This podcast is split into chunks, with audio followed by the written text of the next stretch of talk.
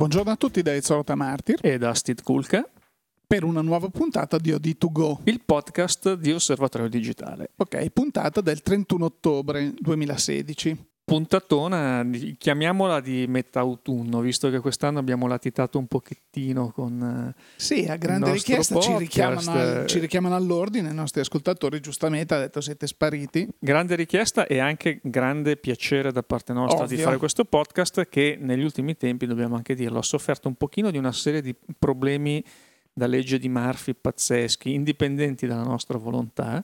Diciamo, per semplificare molto, noi siamo sottoposti ai mitici lavori della nuova linea della metropolitana Meraviglia. In questa zona, più altri lavori che ovviamente tutto arriva insieme.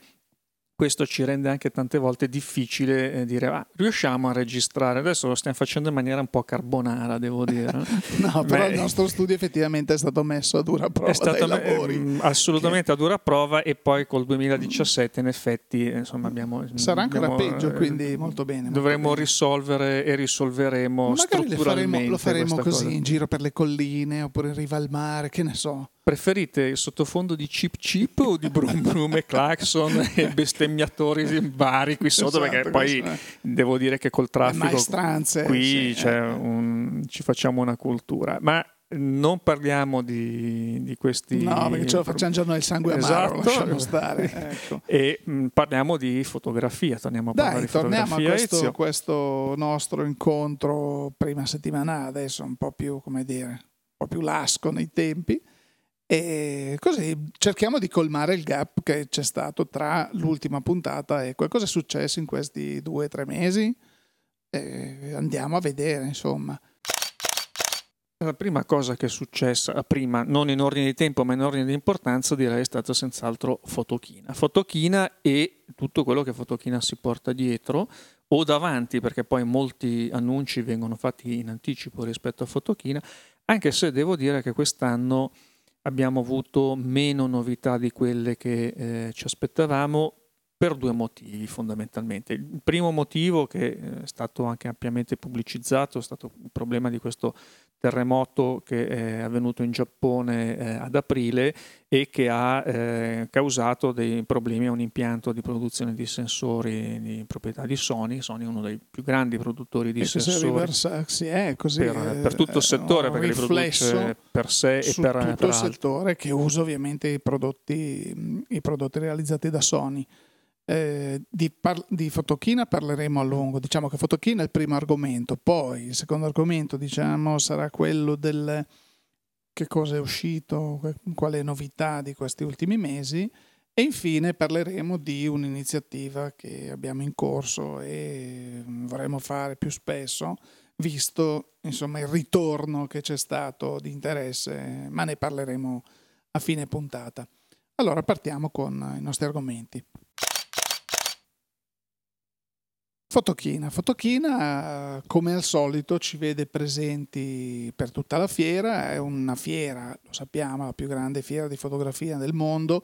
Sul numero che c'è in linea adesso di pubblicato di Osservatorio Digitale c'è un reportage piuttosto corposo, però così vale la pena sempre di parlare viva voce di quello che è stato visto, di un po' dei motivi che ci spingono ad andare a Photokina, perché uno potrebbe dire vabbè, vai lì per vedere le cose che in realtà sai già. È vero, perché come dicevamo anche nell'articolo, molto spesso le novità si coprono meglio dagli uffici, perché tanto ti arrivano i comunicati stampa, puoi navigare su internet e vedere che cosa sta succedendo anche in tempo reale, mentre lì vabbè è una cittadina che devi viaggiare avanti e indietro a piedi giorno e notte, che è grandissimo. Tant'è vero che spesso si va in sala stampa a collegare il computer per vedere che cosa sta succedendo, di cui tu non hai assolutamente idea, perché girando per gli stand è facile perdersi, non tutto poi è programmato e non tutto viene comunicato. Ecco, diciamo che per esempio per chi non è mai stato a Photokina e soprattutto per chi non ha avuto la possibilità di andare come stampa,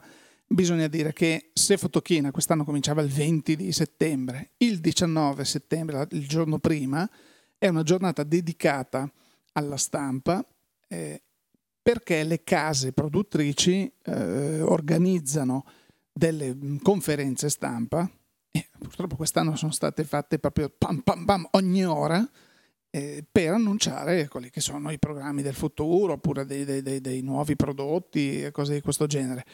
Per esempio abbiamo esordito con al mezzogiorno, con gran calma, perché comunque sappiamo che la stampa ora che arriva, no, a parte gli scherzi, bisogna arrivare a registrarsi, capire le cose. I tedeschi sono organizzatissimi, appena ti registri ti picchiano in mano un elenco di conferenze stampa, dove sono, a che ora e quando, come ci si fa arrivare. A cui tu sei obbligato a partecipare. Assolutamente, perché sennò ti buttano fuori, esatto, no.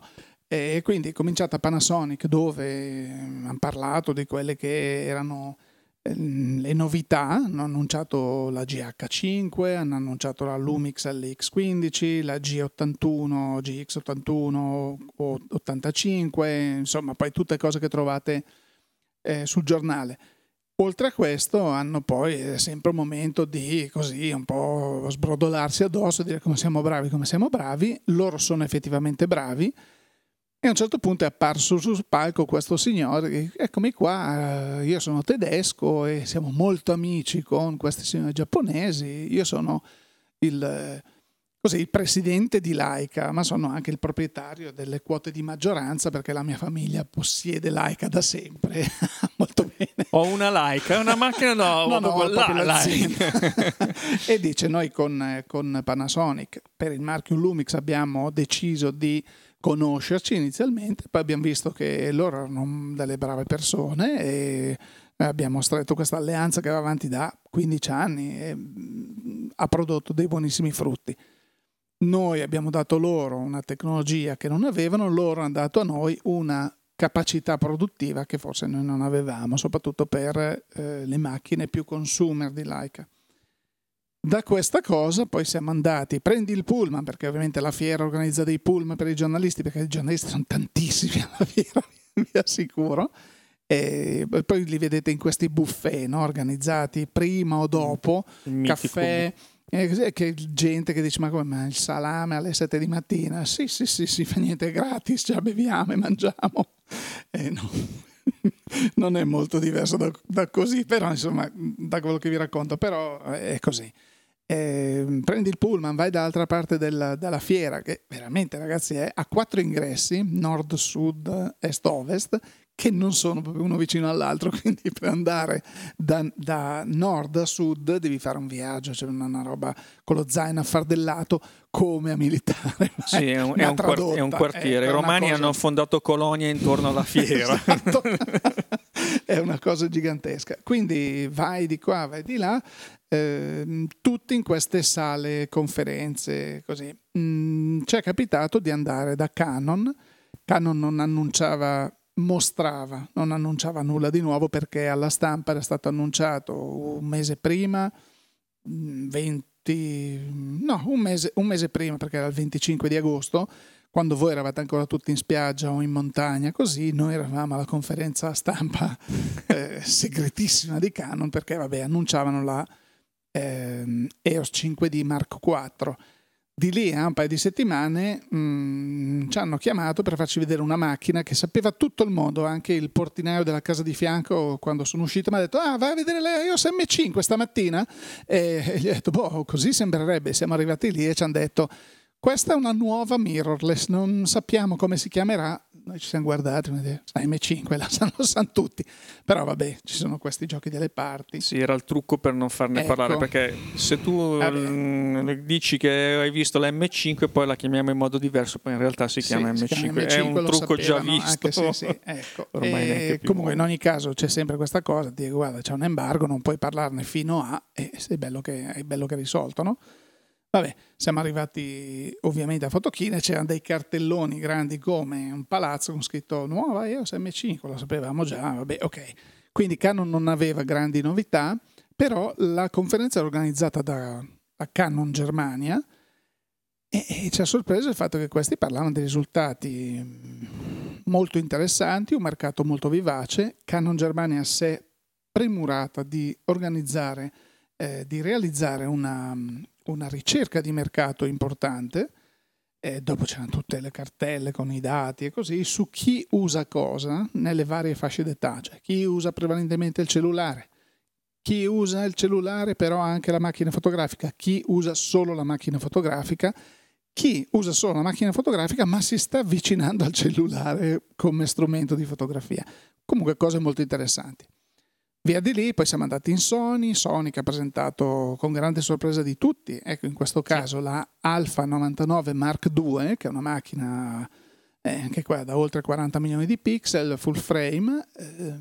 Tutti pensavamo che, perché l'ultima era la 58, sì, Alpha 58 con l'attacco A, con questo E-mount, e dici boh, non la faranno più perché tanto hanno tutta la serie di Alpha 77, le mirrorless, full frame, bellissime e così. Invece questi hanno detto ecco qua, abbiamo fatto questa macchina che ha delle prestazioni su autofocus incredibili, appunto 40 megapixel rotti di 42,4 megapixel di sensore,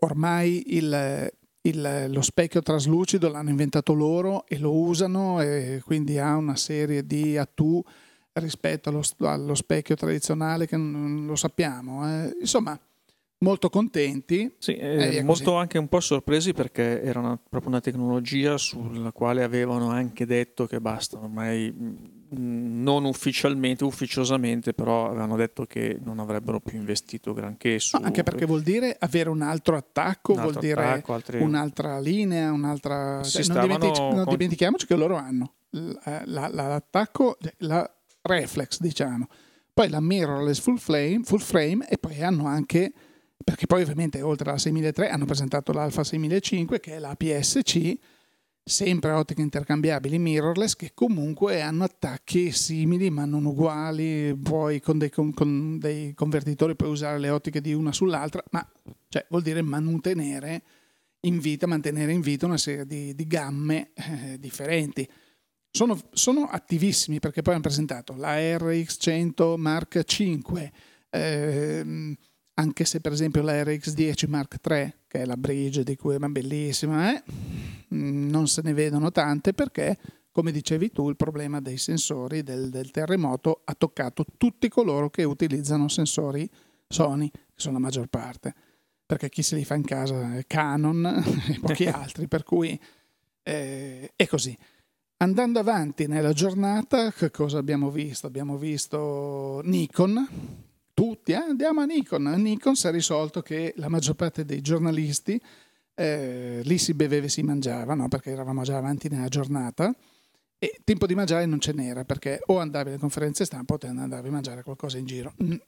Ripeto, finiva alle 11, no, alle 1:15, 1:10, però avevi 10 minuti di tempo per arrivare a quell'altra che cominciava alle 2, quindi di corsa.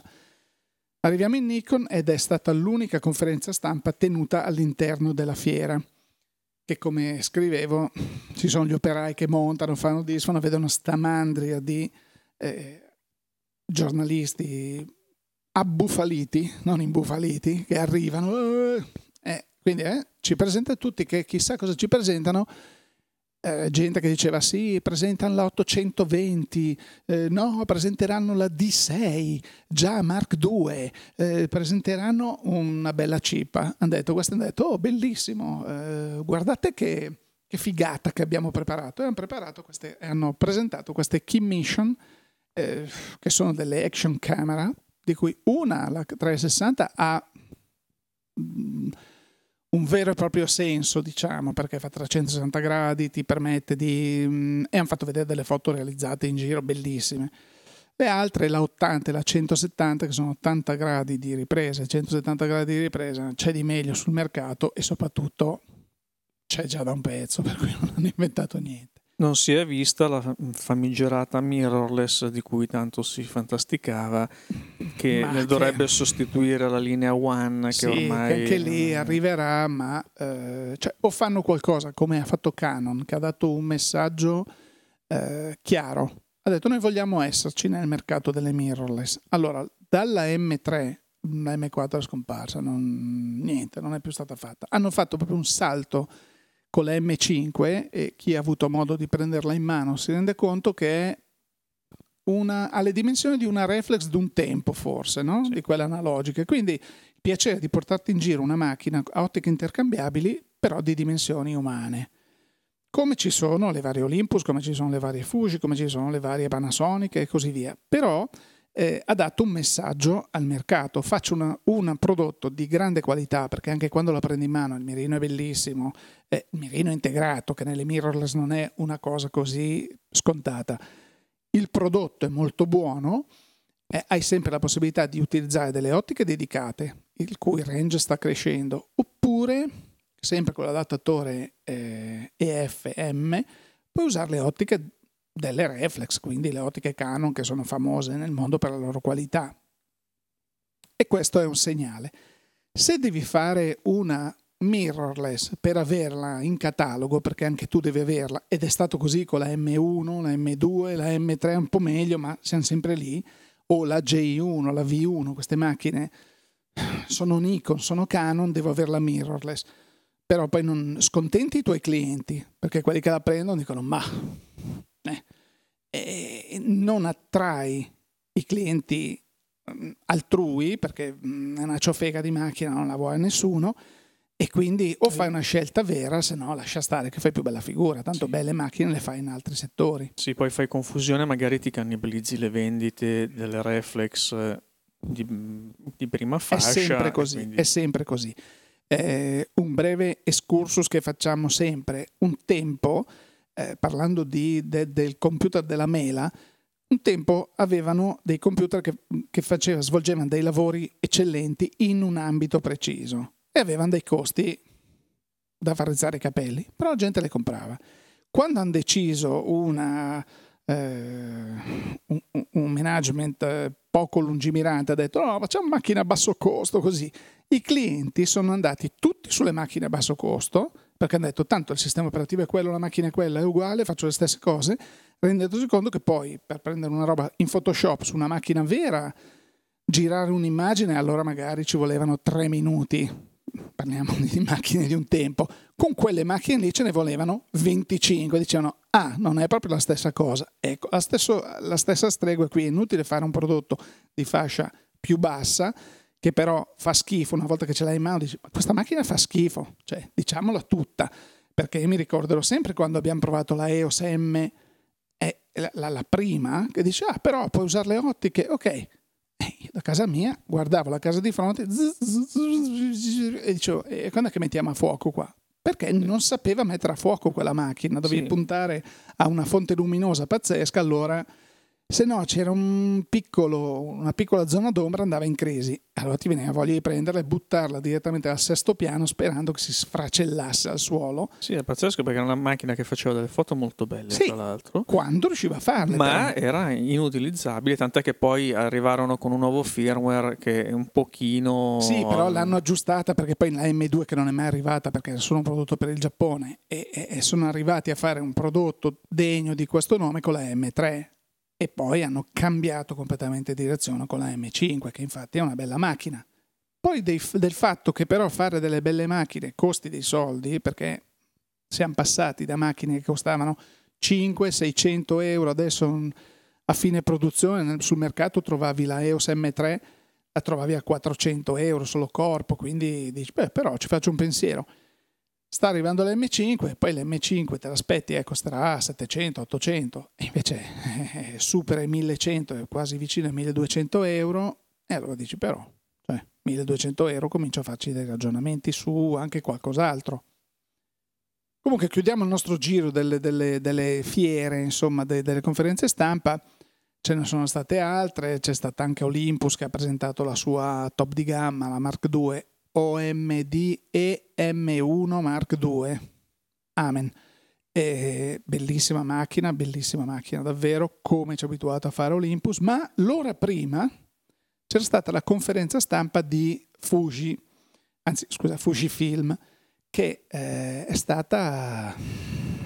era pienissimissima, cioè, perché anche qui non si sapeva che cosa veniva annunciato. No, perché al solito poi qualcuno qualche giorno prima mi aveva detto no, ma non presenteranno la medio formato, no, perché non sanno ancora, così. questi oggetti di pulcinella. Poi arrivi lì e il presidente di Fujifilm dice: prima slide, c'è questo tizio che dice che sì, effettivamente il 35 mm non è il formato ideale per la fotografia. Tu dici: ah, che ci stia mandando un messaggio. Infatti dopo 2 minuti che ha detto facciamo qua la ricerca, bla bla bla bla, annunciamo la GXF, che è una PSC. Sì, certo. Visto che a 35 esatto. mm hanno tutte a PSC in stile mirrorless, come ci ha abituato Fujifilm, una medio formato, e sul medio formato poi apriremo un altro capitolo, perché vabbè, insomma, c'è grande attenzione su questo formato che doveva essere scomparso.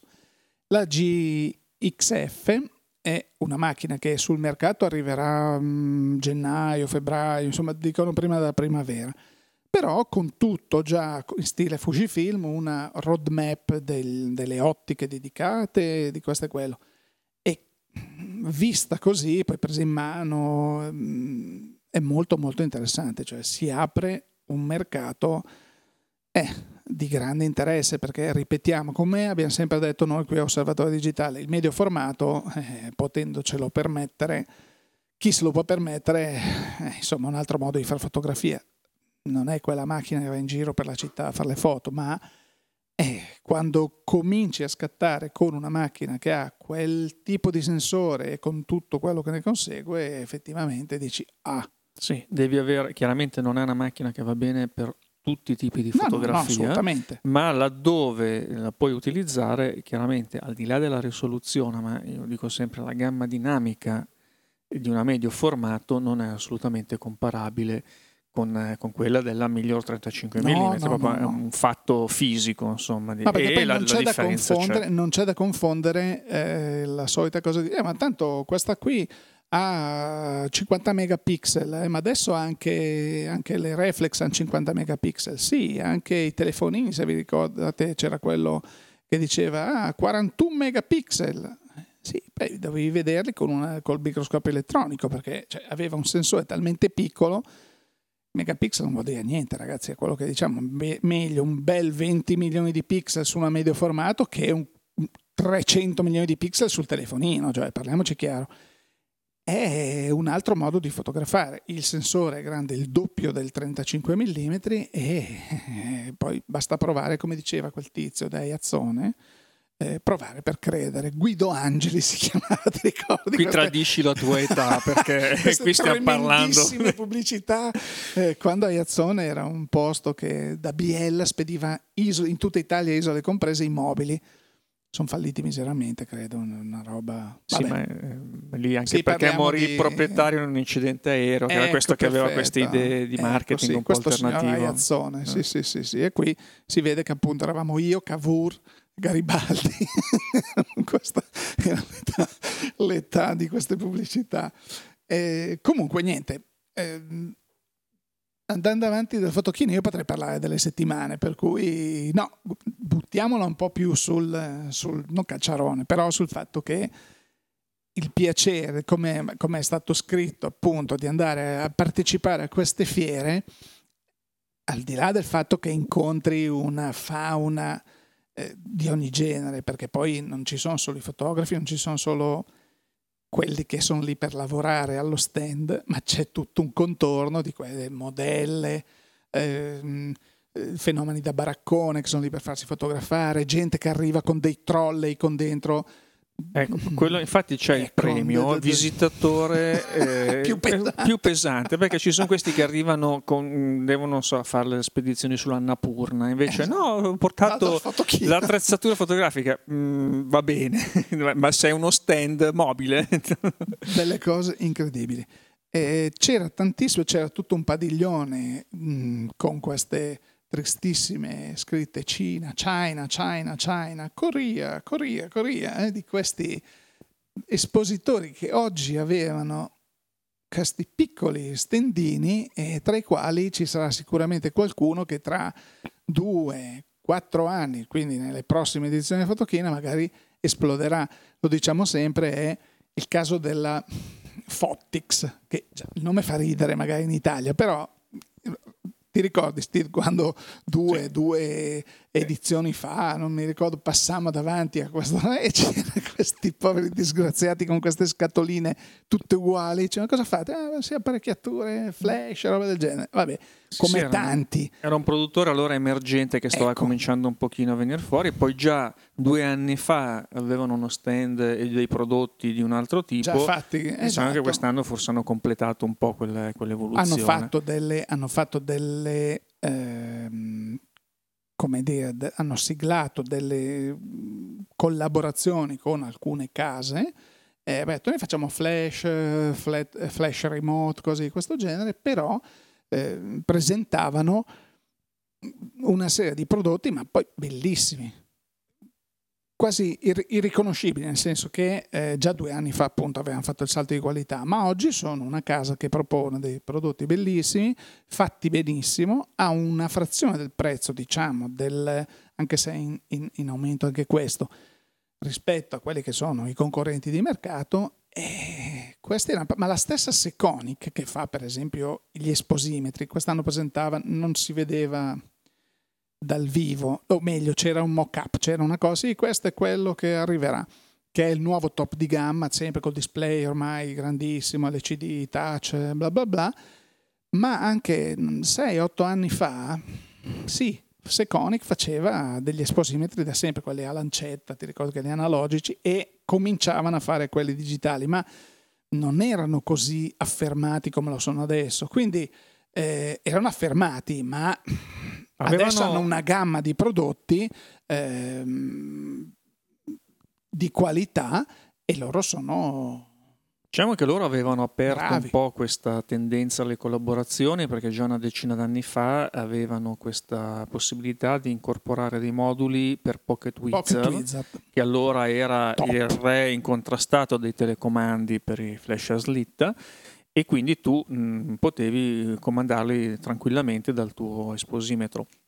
Quindi questa è una tendenza che poi adesso abbiamo visto ribadita anche con altri produttori, è una tendenza che si sta un pochino allargando in tutti i settori, con le luci, non solo con gli esposimetri, con i telecomandi, proprio perché forse siamo arrivati a quell'ulteriore stadio di maturazione del settore fotografico, per cui si inizia a capire che forse, non dico l'introduzione di standard comuni, che mi sembrano ancora una cosa culturalmente lontana da questi produttori, da questi signori, ma quantomeno la possibilità di lavorare insieme, anche tra concorrenti, viene correttamente, secondo me, visto come forse un modo per cui alla fine ci possono essere più vantaggi per tutti quanti. Quindi un investimento sul futuro, anche perché forse gli andamenti un po' ballerini di questi ultimi anni devono aver fatto rivedere anche tante strategie, tante filosofie, tanti modi di approcciarsi al mercato e ai concorrenti. Non è un settore, nonostante il Photokina sia sempre, insomma, una grande vetrina ricca di luci, non è un settore che ha superato le difficoltà degli ultimi anni, anzi, forse adesso si deve anche confrontare con delle difficoltà proprio strutturali, nel senso che c'è un mercato che richiede prodotti di tipo diverso, un mercato che magari una volta era al 90% interessato alle fotocamere, oggi lo è solo parzialmente, perché ci sono altre categorie di prodotti che sono nelle priorità di spesa dei fotografi, dei professionisti così come degli amatori. E quindi è senz'altro un settore che da qui al prossimo Photokina tra 2 anni non è detto che cambi pelle ancora ulteriormente. Diciamo che anche l'arrivo del medio formato, abbiamo parlato di questa nuova mirrorless medio formato di Fujifilm, che in realtà noi aspettavamo, adesso lo possiamo dire, aspettavamo da 1 anno e mezzo, come, per, e si sapeva, insomma, anche questo era un po' un segreto di Pulcinella. Prima di Natale dell'anno scorso che se ne parlava, perché ovviamente sono progetti che non vengono realizzati dall'oggi al domani. Assolutamente, per cui... però come diciamo sempre sono quei progetti che come tanti altri che insomma esistono le macchine nei laboratori dei costruttori, non è detto che poi si trasformino in prodotti commerciali. Guarda, un'altra cosa, un'altra prova dentro lo stand Canon, sempre uno stand piccolino, no? Una villa con piscina, si faceva parco. Provincia, sì, esatto, come al solito, in un angolo così che poteva essere benissimo l'area di uno stand normale, c'era questa cosa di ah sì, abbiamo messo qua questa macchina che ha 120 megapixel, in realtà era una 5DSR con il sensore da 120 megapixel, c'era attaccata un'ottica e tu potevi guardare sullo schermo la risoluzione di questo, quindi, cioè, nel senso che questi signori hanno in cantiere tantissime ricerche. Poi il fatto che diventino realtà o no, quello dipende poi da una serie di fattori. Tu mi hai aiutato a introdurre un argomento che è quello delle tendenze di questo Photokina, perché girando un pochino ci si rendeva conto che il leitmotiv di questo Photokina era, per esempio, le ottiche cinema. Dice, cosa sono le ottiche cinema? Le avrete viste perché le ha in catalogo Nikon, Canon, la stessa Zeiss, sono quelle ottiche che sono molto più complicate, sono manuali e poi sono molto più complicate da vedere, hanno tutte queste scale che dici ma cosa servono? Nel cinema ancora oggi c'è quello che fa il fuoco, nel senso che non esiste l'autofocus, esiste, ma vabbè, diciamo che nel cinema quello vero con la C maiuscola c'è ancora il direttore della fotografia, il regista, dicono oh, allora facciamo questa scena, si inquadriamo da qui a là, ok, questo con la bindella parte, va dall'ottica all'inquadrato e dice sono 3,72 m e allora quell'altro poi 3,72 m, cosa che sul vostro obiettivo autofocus, anche se lo mettete in manuale, non riuscite a fare con questa precisione, perché lì non si scherza, cioè non è che poi fatta quella ripresa molto spesso se ne fa uno buono alla prima, via tutti.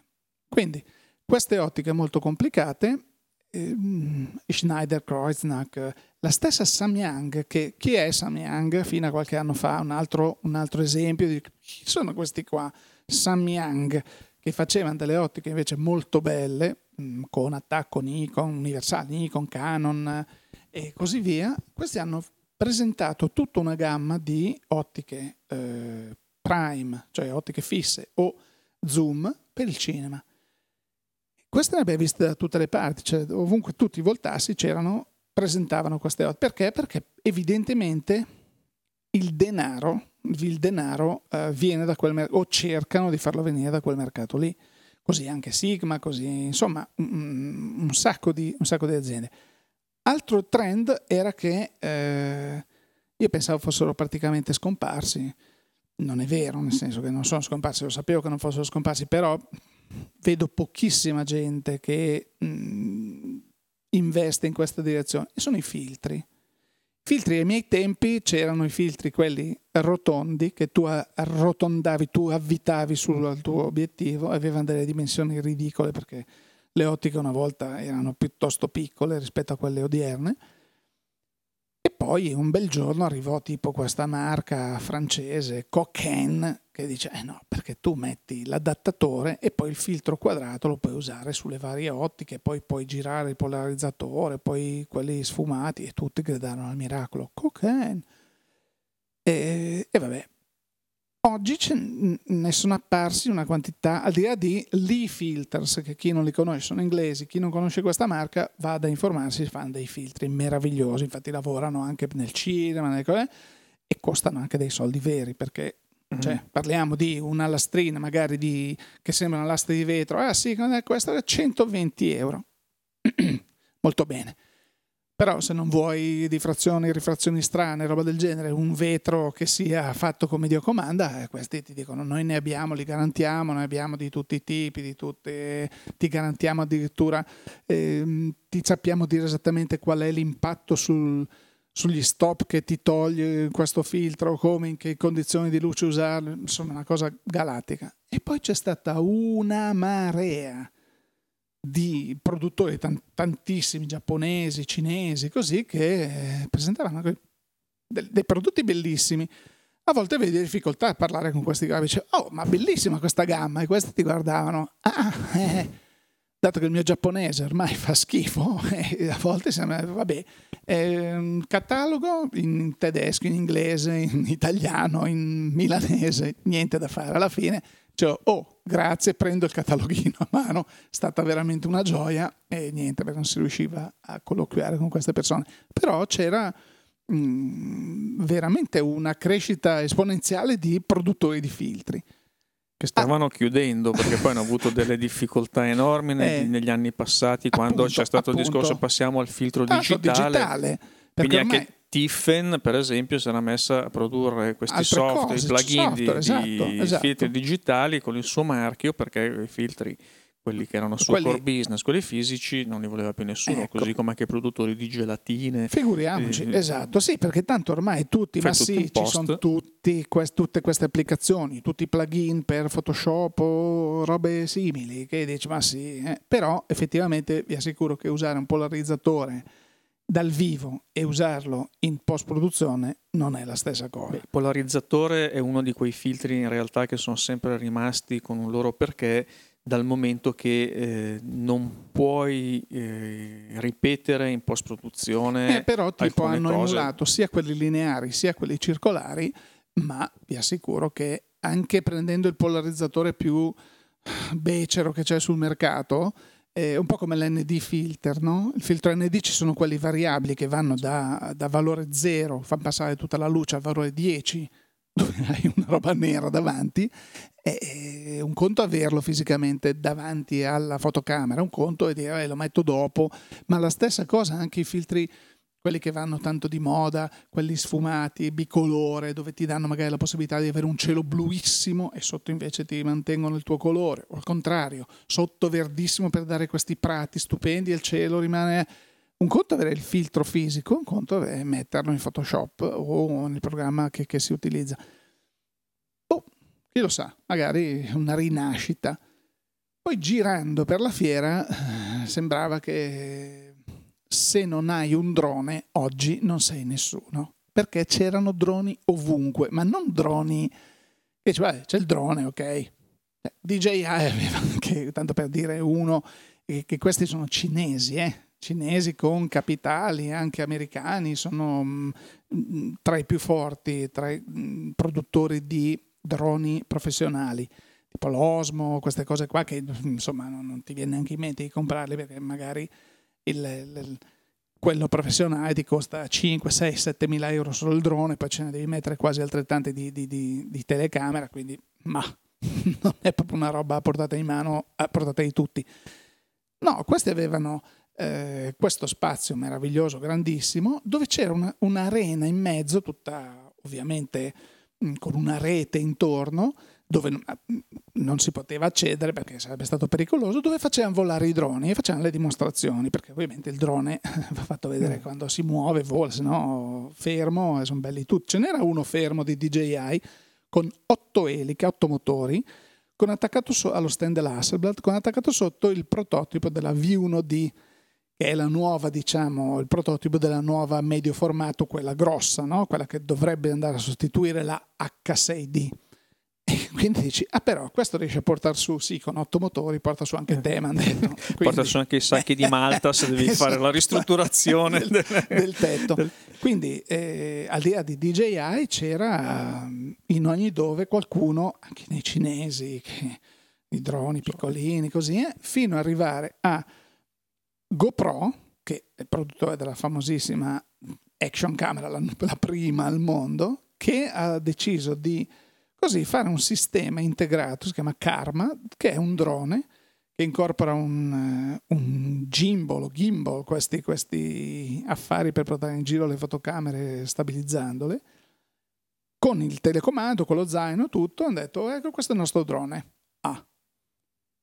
È stato simpatico perché, finito il Photokina, 2 giorni dopo DJI ha detto: noi abbiamo fatto il Mavic, che tipo la copia della GoPro. Ho detto, perché non l'hanno presentato al Photokina?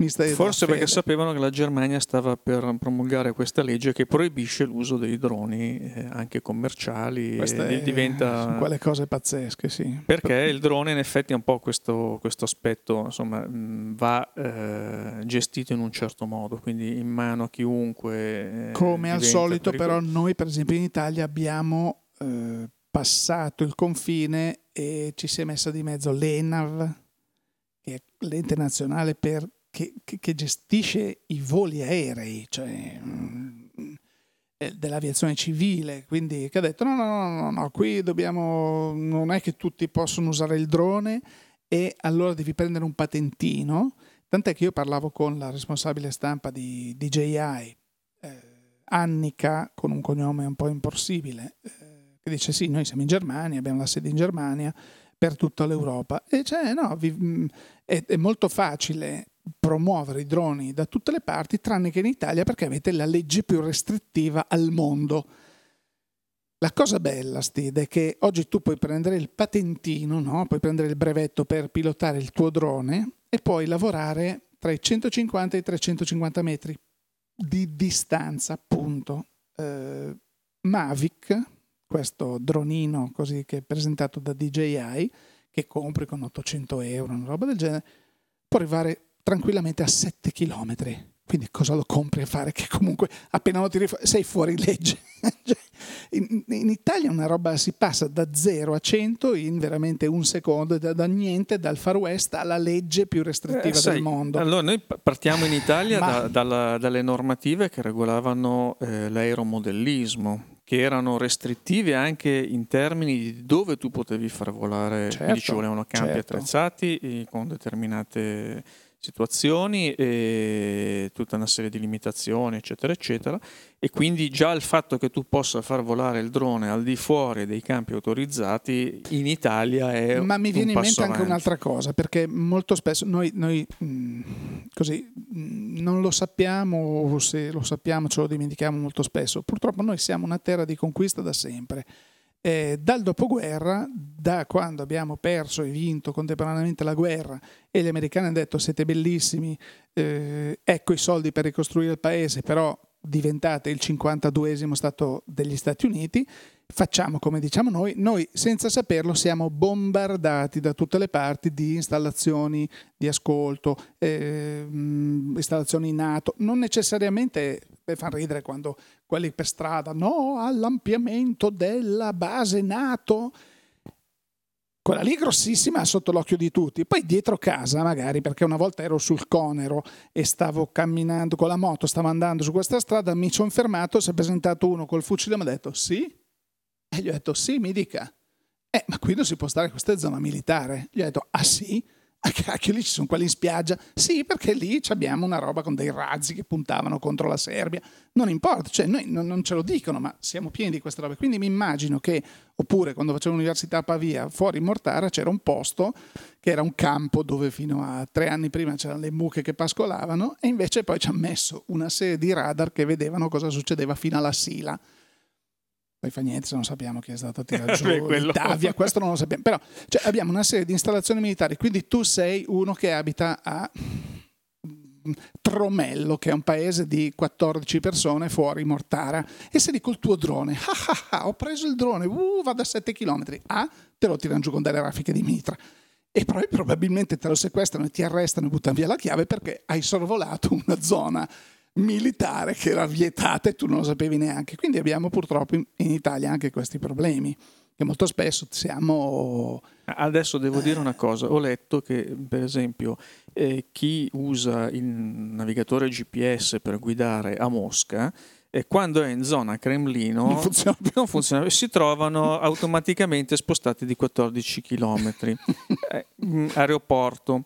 Perché questo è un problema che è capitato per esempio anche a marciatori, corridori che fanno le maratone, che vogliono vedere i percorsi che fanno, i chilometri che fanno, perché a quanto pare per proteggere il Cremlino hanno messo questo sistema di disturbo GPS che ti riporta all'interno di un aeroporto, perché negli aeroporti è proibito far per esempio volare i droni, quindi tu drone ti trovi pensi di essere su un aeroporto e quindi scendi, ti fermi. Spieghiamo perché i droni ormai hanno tutti all'interno un'unità GPS che è, infatti i droni dell'ultima e penultima e forse terzultima generazione hanno anche sempre il bottone che tu sei partito, no? Perché poi il problema è quando tu decolli, ah bellissimo, poi perdi il controllo e dici addio, invece con un agile bottone schiaccio fly home e tu ritorna a casa e a terra da solo. Se hai una perché il GPS appunto tiene memoria di dove dei punti dove partire, cos'è? Quindi aspettiamoci questa tecnologia, aspettiamoci di vederla anche da altre parti, insomma. Esatto. Come cosa. Per chiudere un po' questa così panoramica del Photokina, un'altra cosa erano appunto questi gimbal, questi attrezzi sui quali tu monti la fotocamera. Sono degli strumenti basati su dei giroscopi che ti permettono di tenere, tu imposti come vuoi la ripresa, la voglio così orizzontale e comunque tu muova la mano, corri, cammini, lui stabilizza l'immagine che tu stai riprendendo. Cinesi sono andati a nozze, ne hanno fatti di ogni, hanno fatto quello da 3,50 euro grosso così per il telefono della Barbie fino a quello grosso così grosso come te che potevi montarci una telecamera della Rai insomma fantastico, questo è un altro che è la stessa tecnologia trend su cui si basano, adesso usciamo un po' dal seminato, i motori dei razzi. Come fai a dirigere un razzo muovendo il cono di uscita del motore? E lo usi appunto dei giroscopi, tant'è vero che poi il problema è che a un certo punto tu puoi arrivare a certe inclinazioni, dopodiché basta, devi resettare la piattaforma inerziale, se no è il famoso gimbal lock, che è l'errore che fa più paura a chi va in orbita, chi andava sulla Luna all'epoca, perché era un po' un problema abbastanza peloso da sistemare. Però qui usciamo. Ascoltare D2Go. Uno pensa di parlare di fotografia, ma di tutto, parliamo di rocket science. Esatto. Poi cosa c'era? C'erano delle novità, una su tutte questo progetto cinese che si chiama YI, l'azienda si chiama YI, che anche loro fortissimi, loro prima di tutto producevano gimbal e situazioni di ripresa 360 gradi, cose del genere. Poi hanno detto: ma perché non fare una macchina mirrorless? Allora sono andati da Sony e hanno detto: ma pare che voi facciate delle buone cose a livello così di base. E questi hanno detto: ma facciamo il possibile. Allora hanno preso il sensore, il processore, questo e quello, hanno messo insieme una macchinetta che tu la vedi da lontano e dici: ah, una nuova Leica, perché ha un bollino rosso con scritto M1 davanti, e si chiama M1 ed è una macchina bellissima. Ci sono passato varie volte, poi una volta la foto che c'è sul osservatorio, sono io che fotografo là, che ce l'ha in mano Max De Martino, l'ineffabile Max De Martino, che è sempre dappertutto, è spuntato come un fungo lì, l'ho incrociato da quelle parti e siamo andati lì insieme, abbiamo fatto 2 foto. È una macchina che loro dicono: beh, la diamo per il prezzo non era ancora definito, però diciamo sotto i $500 con 2 ottiche. Ti assicuro che prendendola in mano è metallo e materiale plastico eccellente, software bellissimo, gira in 4K, 24 megapixel, è una bellissima. E tu con €500-600, ma forse meno perché erano in dollari quei prezzi lì, ti porti a casa uno strumento mirrorless APS-C che, perché no? Tanto per dire come si stanno muovendo questi. Capisci quando dicevo che i produttori fotografici tradizionali si devono affrontare il mercato adesso con tutta una serie di problematiche e astuzie differenti, proprio perché arrivano anche questi produttori che spuntano dal nulla dato che la tecnologia è un po' quello che ripetiamo sempre, è successo in ambito informatico, nei computer. Una volta era IBM, era Sperry, erano queste, poi dopo sono arrivati veramente a qualsiasi, c'era gente che in cantina che faceva il computer, ricordate quelli di Gateway 2000 con le mucche, che ha cominciato in una fattoria perché la mucca, perché... Certo.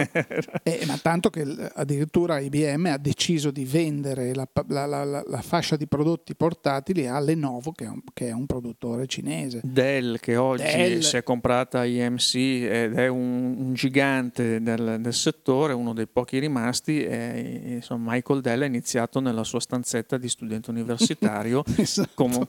Facendo un'azienda virtuale, no? Perché poi alla fine questo era. È stato bravo, ha introdotto un modello totalmente diverso da quello che era il modello vigente allora, quindi un modello di personalizzazione che si basava sul suo punto di debolezza, che era quello di non avere in realtà un suo impianto di produzione, quindi certo. doveva fare, a quel punto l'ha fatto sulla base delle scelte personalizzate dei clienti, ed è stato un plus. E con la fotografia cominciamo a vedere un po' anche queste cose, anche tutti questi produttori cinesi che spuntano, poi c'è chi nasce e muore, c'è chi invece nasce e cresce, anche perché la Cina, non solo nel settore fotografico, ma ultimamente, in questi ultimi anni, sta anche un po' adottando delle politiche di crescita dei brand, di crescita qualitativa.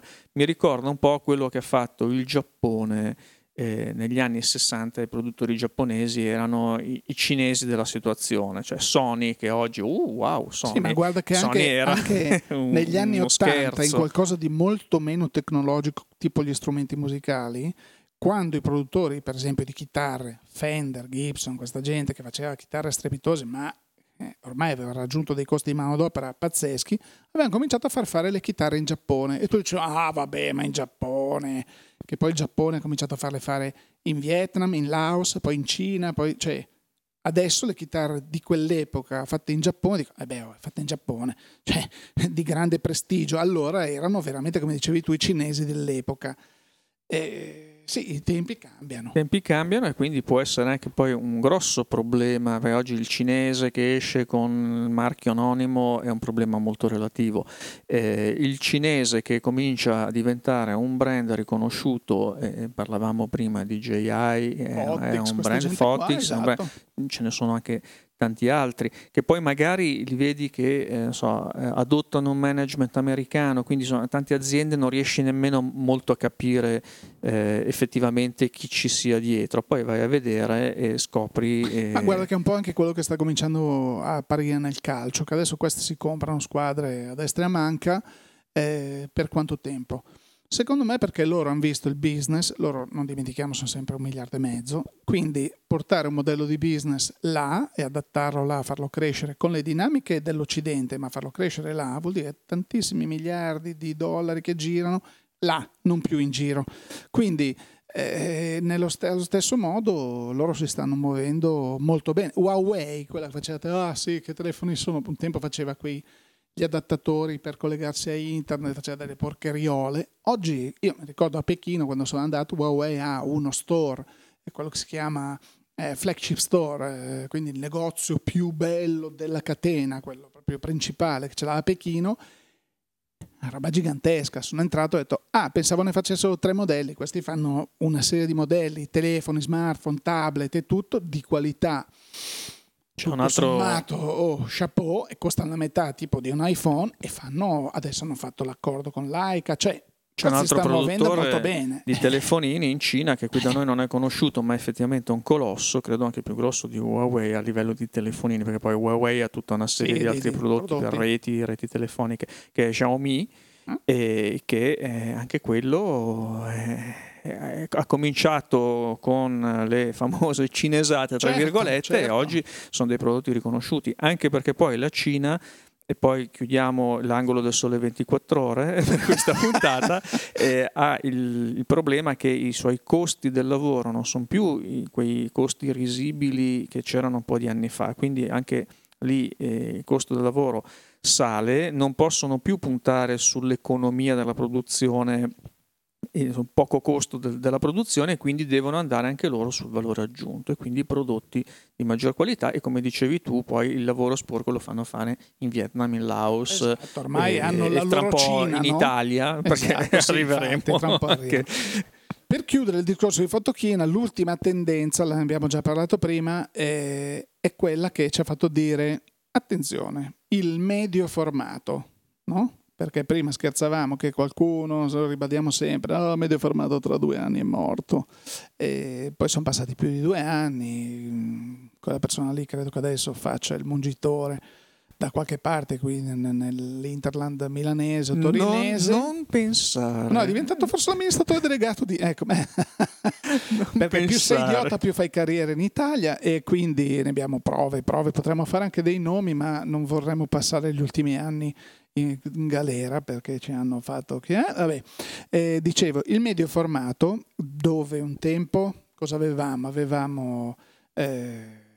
Hasselblad prima di tutto, e poi un tempo c'era Pentax, poi sono scomparsi tutti, è rimasto Hasselblad, poi è arrivato Phase One, degno concorrente, competitors, fino a quando Phase One è diventato il numero 1 perché Hasselblad praticamente stava scomparendo. Ecco, con l'ultimo così revamping, riorganizzazione dell'azienda svedese, Hasselblad nel giro di pochissimo tempo ha presentato la nuova H6D, nuovo sistema, quello top di gamma diciamo, e poi ha presentato la X1D, questa mirrorless medio formato, che rispetto a quando l'abbiamo presa in mano noi a quella presentazione qui a Milano, dove schiacciavi il bottone on, andavi a far colazione, parcheggiavi la macchina, ti intrattenevi un po' con le cassiere così, e poi lei forse si era accesa.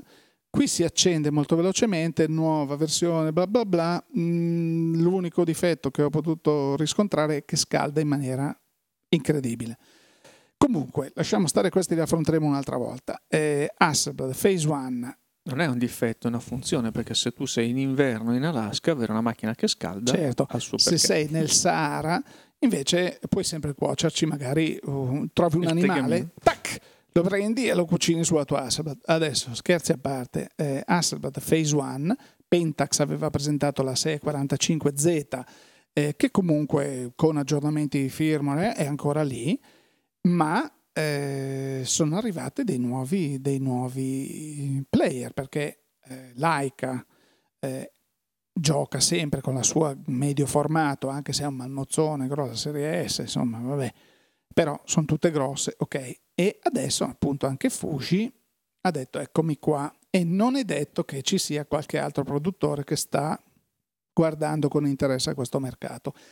Cresce l'interesse verso il medio formato e diminuiscono anche i prezzi, perché se il sistema Hasselblad o Phase One, diciamo un sistema medio, veleggia con 100 milioni di pixel, però devi metterli 25-30 mila euro, una versione mirrorless tipo la Fuji, tipo la X1D dell'Hasselblad, sono annunciati i prezzi intorno ai 9.000-10.000 euro. Fuji ha detto così, off records, ha detto sì, il prezzo sarà, perché ripeto il prodotto non c'è ancora, però è un prezzo annunciato ben sotto i 10.000 euro con un'ottica, quindi macchina più ottica. La macchina della Fuji è un pezzo più spessa delle altre. Dici, come mai? Perché i signori di Fuji si sono resi conto che il sensore medio formato funziona molto bene, ma se lo metti in un corpo piccolo come quello di una mirrorless, scalda in maniera tremenda, anche perché dietro hai lo schermo, che comunque anche un'altra roba, l'LCD. Allora gli ha messo un dissipatore, come quelli che trovate sui processori dei computer. E questo fa un po' più spessore, ma almeno vi garantisce di non bruciarvi le mani mentre siete in giro a fare le foto. Quindi questa, ecco, diciamo, tra le tendenze che abbiamo visto, l'ultima di cui parleremo oggi, e che però, insomma, dà un bel segno al mercato. Anche perché il calore del sensore, al di là del fastidio fisico dell'utilizzatore, degrada poi la qualità dell'immagine e aumenta i consumi. Certo. E poi crea anche tutta una serie di altri problemi di crosstalk a livello elettronico, quindi effettivamente quello è un problema molto serio, quello del riscaldamento del sensore, quindi della circuiteria.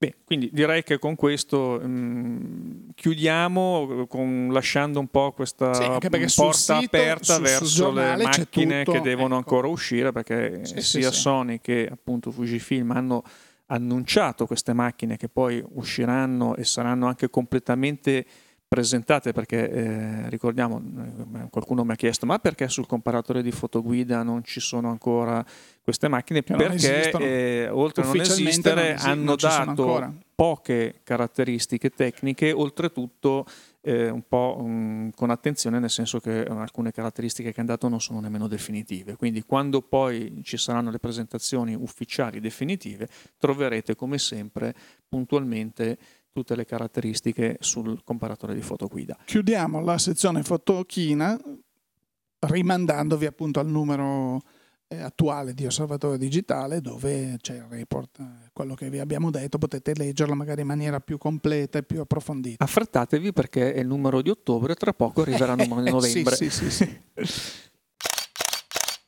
Allora, il secondo argomento di questa puntatona di podcast voleva essere così un riepilogo, un riassunto di quello che era stato presentato da quando ci siamo lasciati l'ultima volta, le novità che sono uscite, cose di questo genere. Di molte di queste ne abbiamo parlato già durante il capitolo precedente al Photokina, perché appunto abbiamo lasciato Canon, che aveva presentato la 1DX Mark II top di gamma a fine gennaio, e poi il grande annuncio appunto 6-7 mesi dopo è stato la 5D Mark IV, che si pone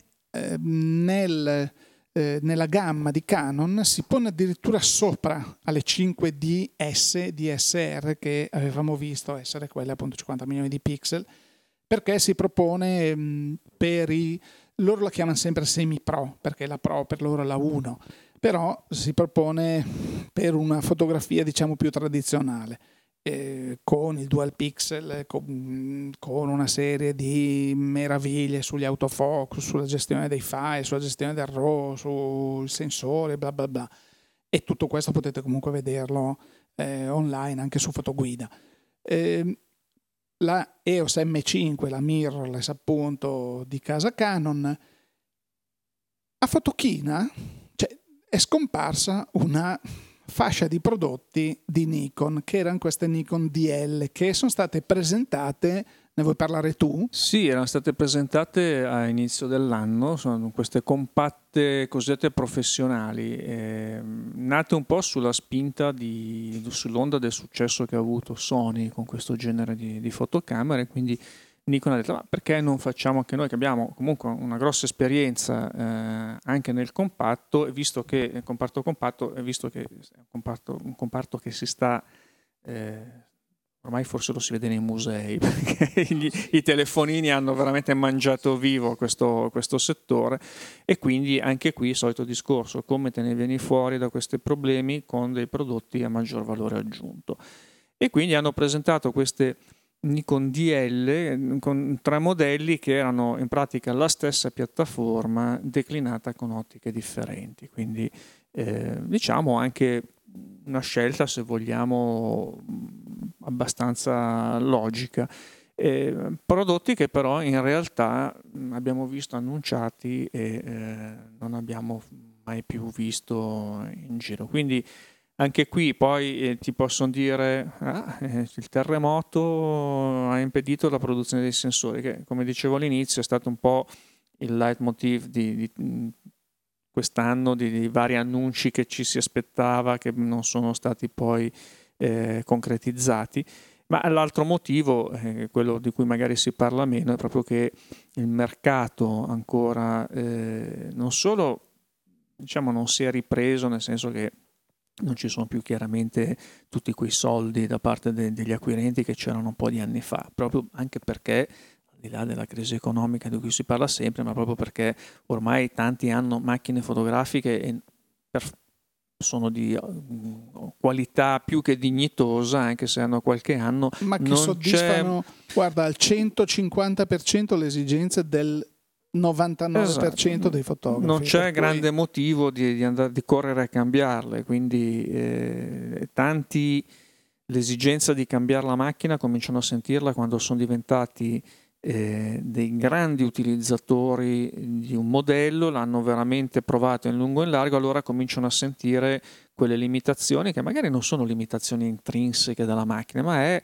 la necessità, la voglia, l'opportunità di provare qualche cosa di nuovo, di estendere determinati confini. Arrivi, Alberto Maccagno, che abbiamo intervistato un paio di numeri fa su Osservatorio, lui diceva, quando ho cominciato, mi piaceva la fotografia di viaggio con una compattina. Sono arrivato allo stremo della compattina, rendendomi conto, quando tornavo a casa, guardavo le foto, dicevo, ah certo, però qui non potevo esporre manualmente, allora forse non sapevo neanche cosa fosse l'esposizione manuale, allora mi sono comprato una PSC, dalla PSC sono passata alla full frame, dalla full frame sono passata al medio formato, ma è sempre stata un'esigenza di, certo, qui se avessi avuto quei due stop in più, qui vuol dire sfruttare a pieno lo strumento, cosa che veramente voglio essere ottimista, nel 75% dei casi metti in automatico, in program, addio, capito? Anche perché vedi, quando tu allora chiaramente ogni macchina ha per forza i suoi limiti, no? I suoi confini. Sì, ma per arrivare al limite anche di una D80 o di una D500, per prendere due esempi di due macchine ottime, Nikon, Canon, devi veramente...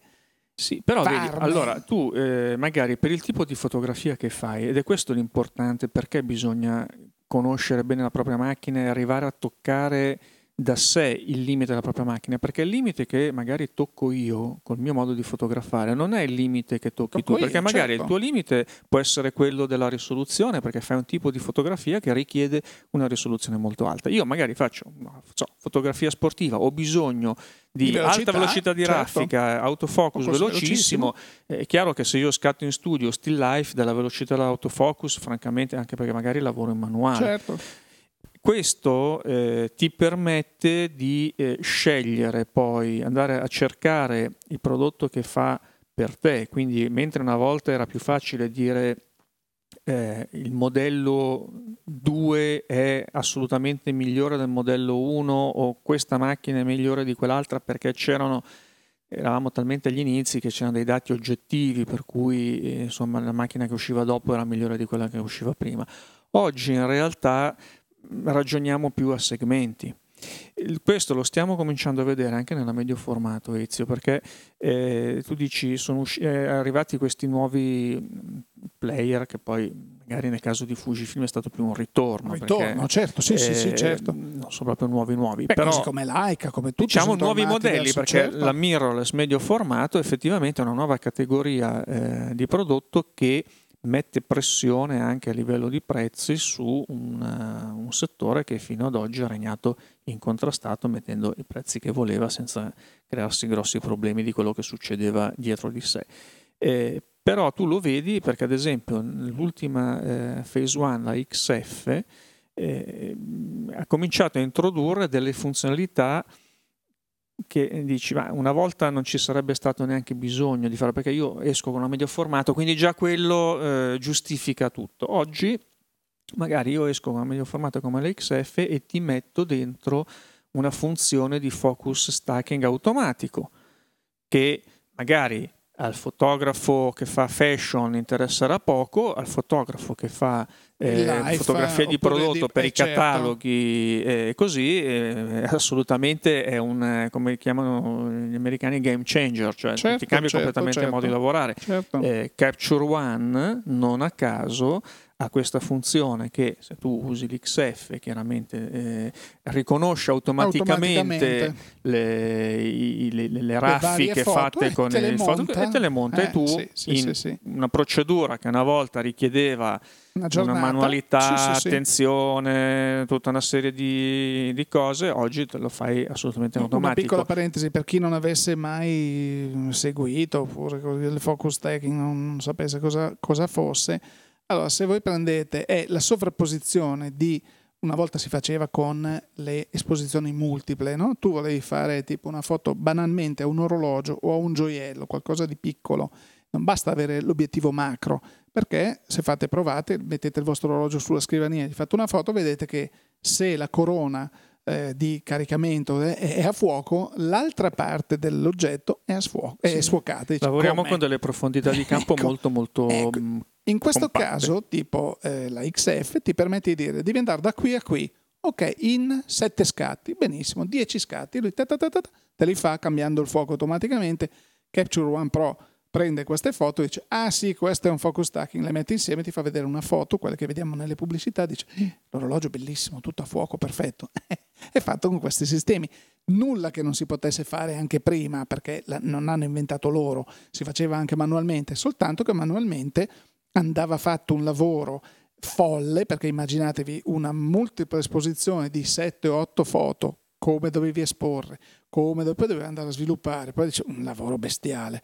Tant'è anche che fatto in digitale, perché comunque metterli insieme, ecco, invece tant'è che poi sono arrivati questi apparecchi che si collegano esternamente all'ottica degli accessori, e che poi colleghi al computer e questi ti spostano loro automaticamente la ghiera della messa a fuoco e ci pensano un po' loro, però sono accessori in più, costi in più, devono essere integrati, poi magari ti cambia l'obiettivo che ha la ghiera spostata, che non è nel database del diventa veramente un problema. Qui tu hai tutto integrato, oltretutto con una medio formato che appunto ti dà sono un livello di dettaglio. Sono un po' come quelle funzioni che sulle videocamere vi capiterà spessissimo di vederlo in pubblicità o nei video così, inquadratura su una persona o su un oggetto si sposta, in realtà l'inquadratura rimane quella, ma il fuoco va su un'altra persona, quindi prima si faceva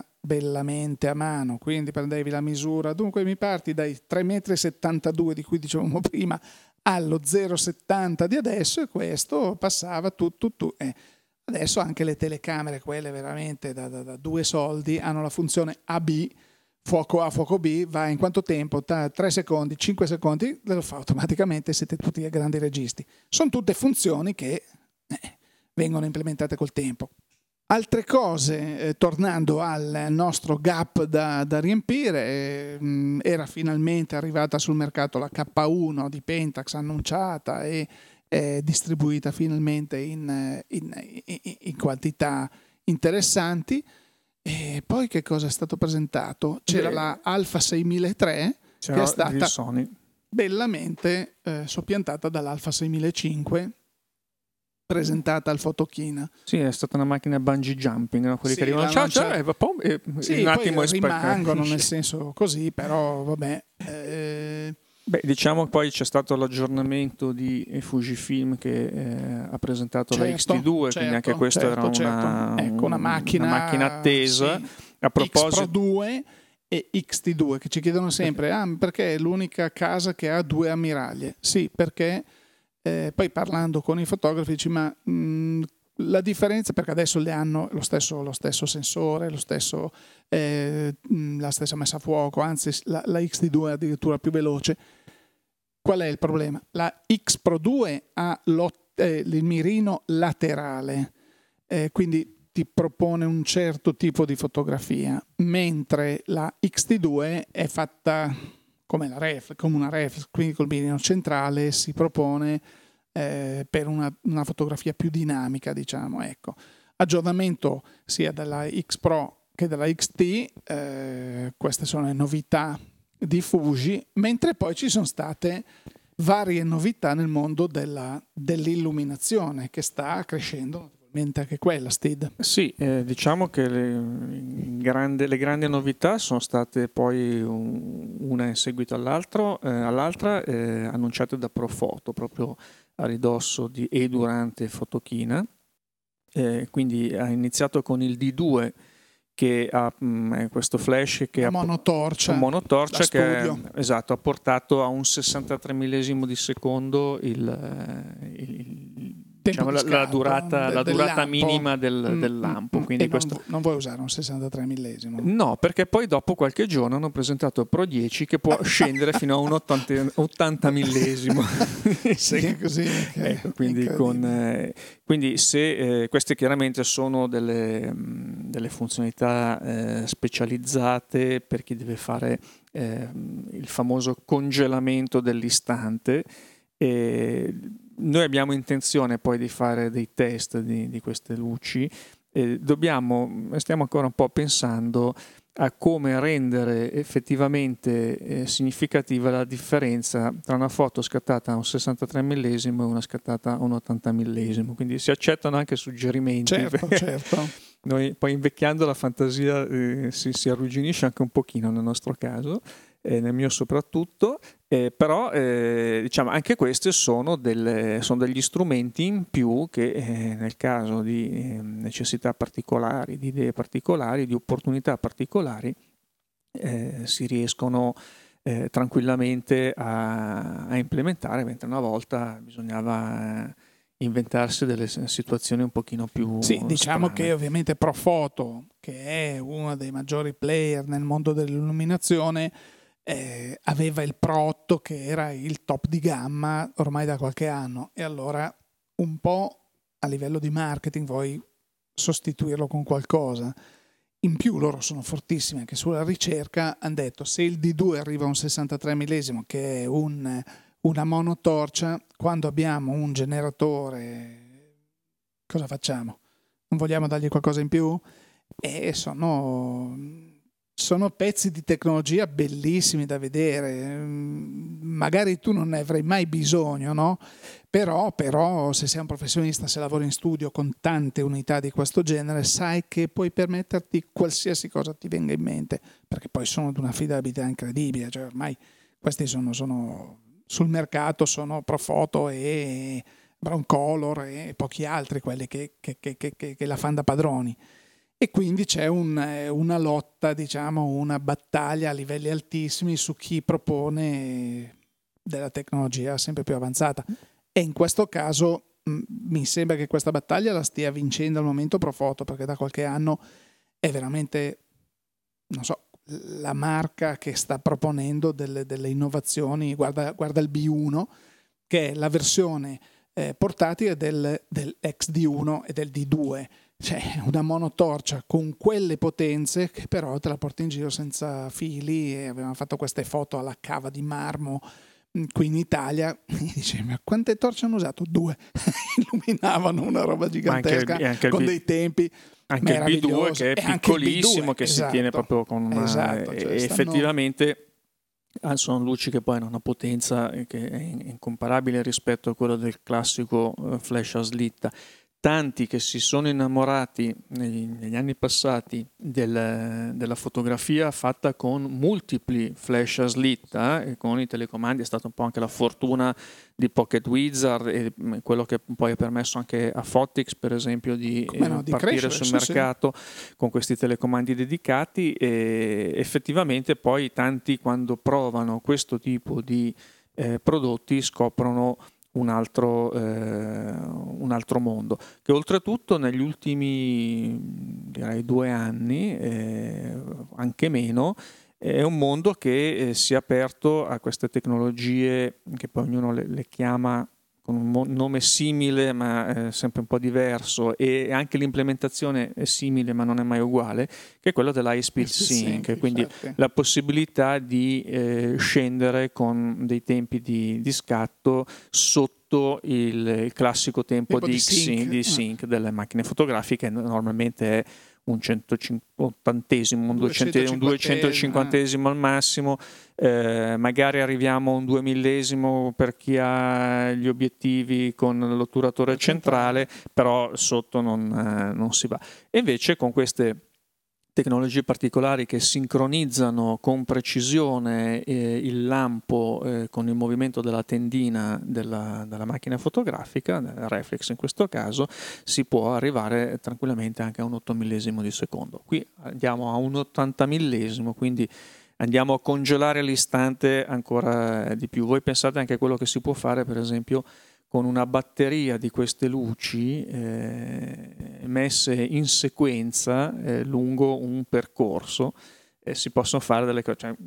Cioè, stiamo ragionando su quello che si può fare, perché effettivamente apre delle possibilità molto interessanti, quindi non solo per la classica foto del proiettile o della freccia che buca il palloncino, che ormai le abbiamo viste e si fanno Di questa tecnologia potremmo farne altri 7 podcast, ma direi, mi sa che ci stiamo allungando un po' troppo, chiudiamo questa sezione, vi rimandiamo per la novità sia a Osservatorio sia a Fotoguida e passiamo all'ultimo argomento della giornata.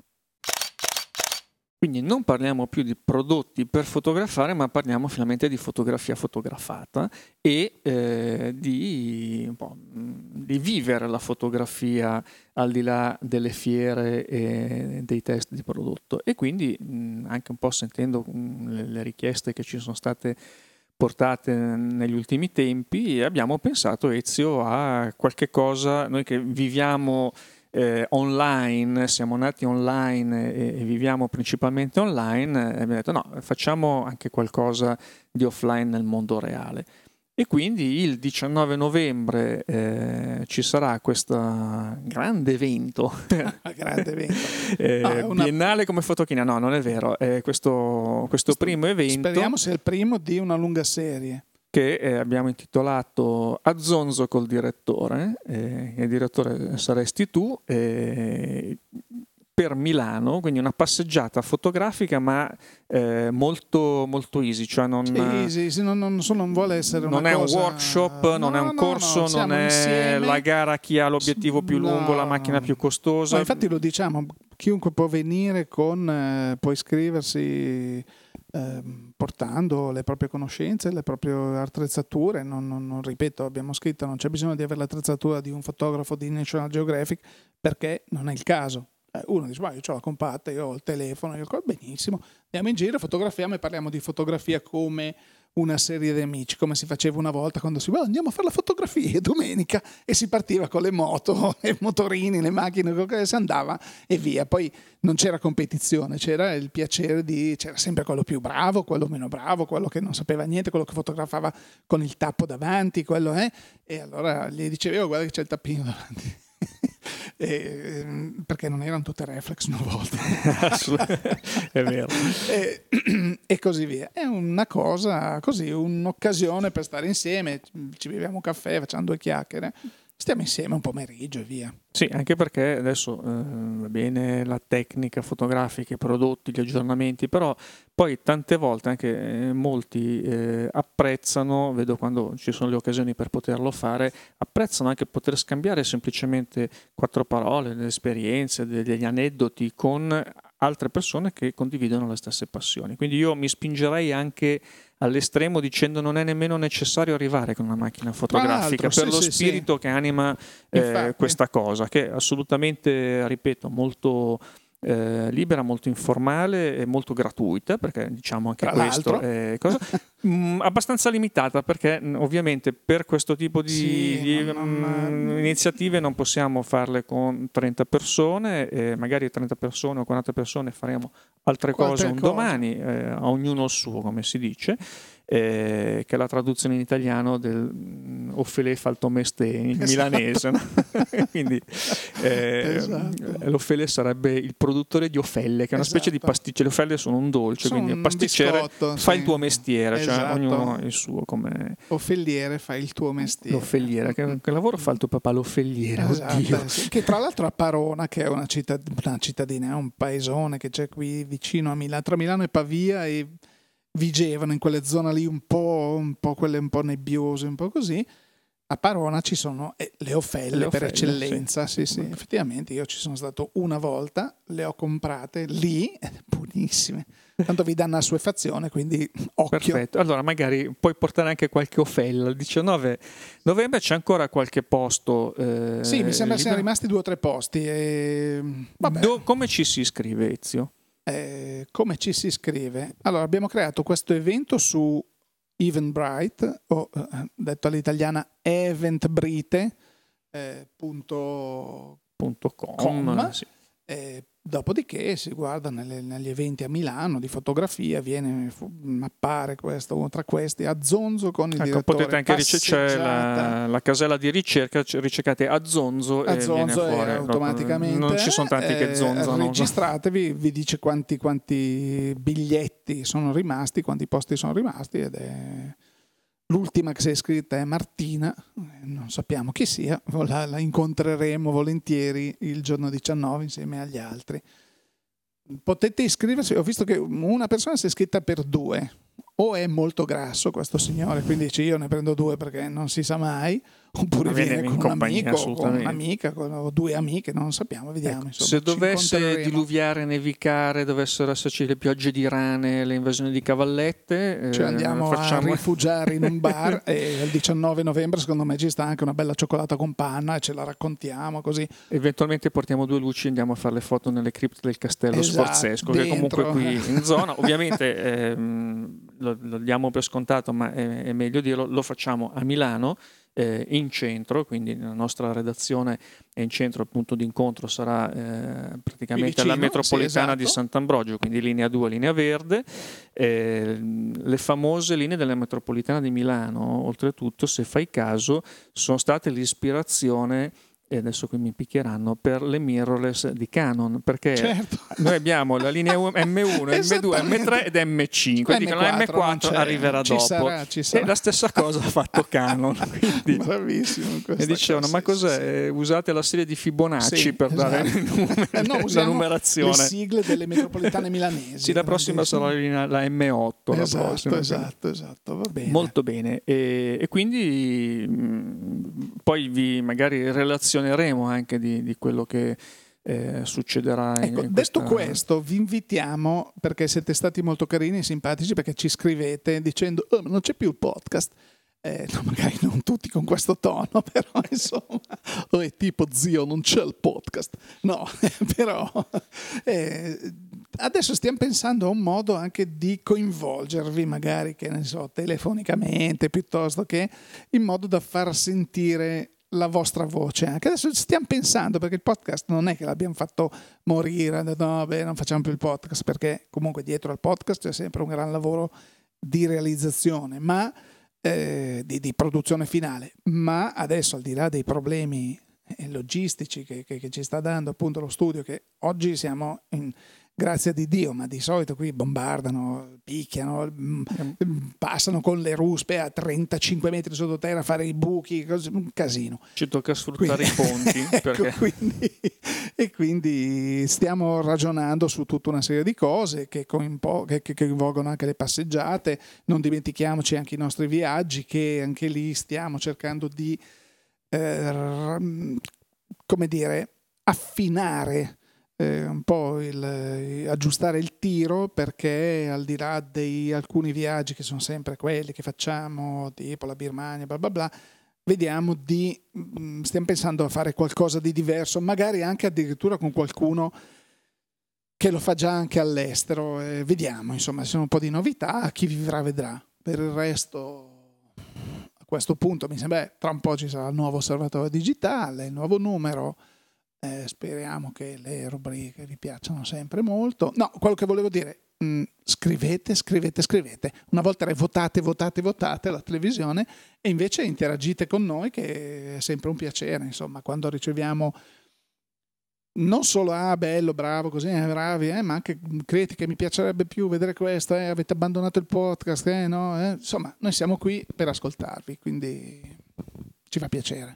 Chi invece è arrivato ad ascoltarci fino in fondo, perché adesso siamo veramente a un puntatone, siamo quasi a un'ora e mezza di durata, quindi abbiamo, direi, compensato quello che mancava, le nostre puntate di mezz'ora. Esattamente, ne abbiamo fatte tre insieme, quindi direi che vi lasciamo per questa puntata. Vi diamo appuntamento su tutti i nostri siti, quindi osservatoriodigitale.it, fotoguida.it, odtravel.it, le pagine social su Facebook e su Twitter, e per quanto riguarda il nostro podcast, a questo punto alla prossima puntata, che chissà quando sarà, magari il prossimo ponte, che smetteranno di lavorare, di picchiare, di battere, trapanare qui sotto, in attesa di trovare uno studio, magari con un ospite tranquillo. Non lo so, adesso vedremo. Babbo Natale, perché arriviamo il prossimo ponte proprio a ridosso di Natale, e allora, con grandissimo piacere che spero che anche voi ci abbiate risentito questi due pazzi che erano mesi che mancavano. A questo punto noi torniamo a digerire le mappazze mangiate a Photokina, perché la cucina tedesca sarà anche buona, ma è pesantina. Carne, patate e carne. E poi carne, birra, carne di maiale bello. Sì, sì. Tra l'altro c'era bellissimo questo, non so come mai la Germania è fatta, dicevo, ma come mai tutti questi migranti musulmani tendono ad andare in Germania, no? Che è il posto proprio, a Colonia per esempio un musulmano arriva e viene sconfessato, cioè Maometto si presenta e lo incenerisce perché è un posto, poi la carne che puoi mangiare è solo quella di maiale, quindi non mangi carne, è una roba incredibile. Solo birra che costa decisamente meno dell'acqua, come avrete avuto modo di vedere o sentire, tipo un litro d'acqua mi sembra sia intorno ai 13 o 14 euro, un litro d'acqua minerale. Un litro di birra vi costa forse un bel 4,5, 5 euro. Quindi... Ma se tutta la zona, anche se vai per esempio a Praga, il boccale da mezzo litro di birra ti costa 26-28 corone. La bottiglietta d'acqua da 33 te ne costa 75 corone. Quindi cioè, per dare un senso. Po' la proporzione. Sì, è una cosa... E va bene. Detto questo, mi hai fatto venire fame e sete. Mi sembra che è anche l'ora che volge il desio. Salutiamo i nostri ascoltatori, vi ringraziamo per l'attenzione e per l'affetto che ci dimostrate sempre. Vi aspettiamo sempre numerosi su tutti i nostri appuntamenti online e a questo punto anche offline. E da Steve Kulka e da Ezra Rota Martir, grazie per l'ascolto e a risentirci.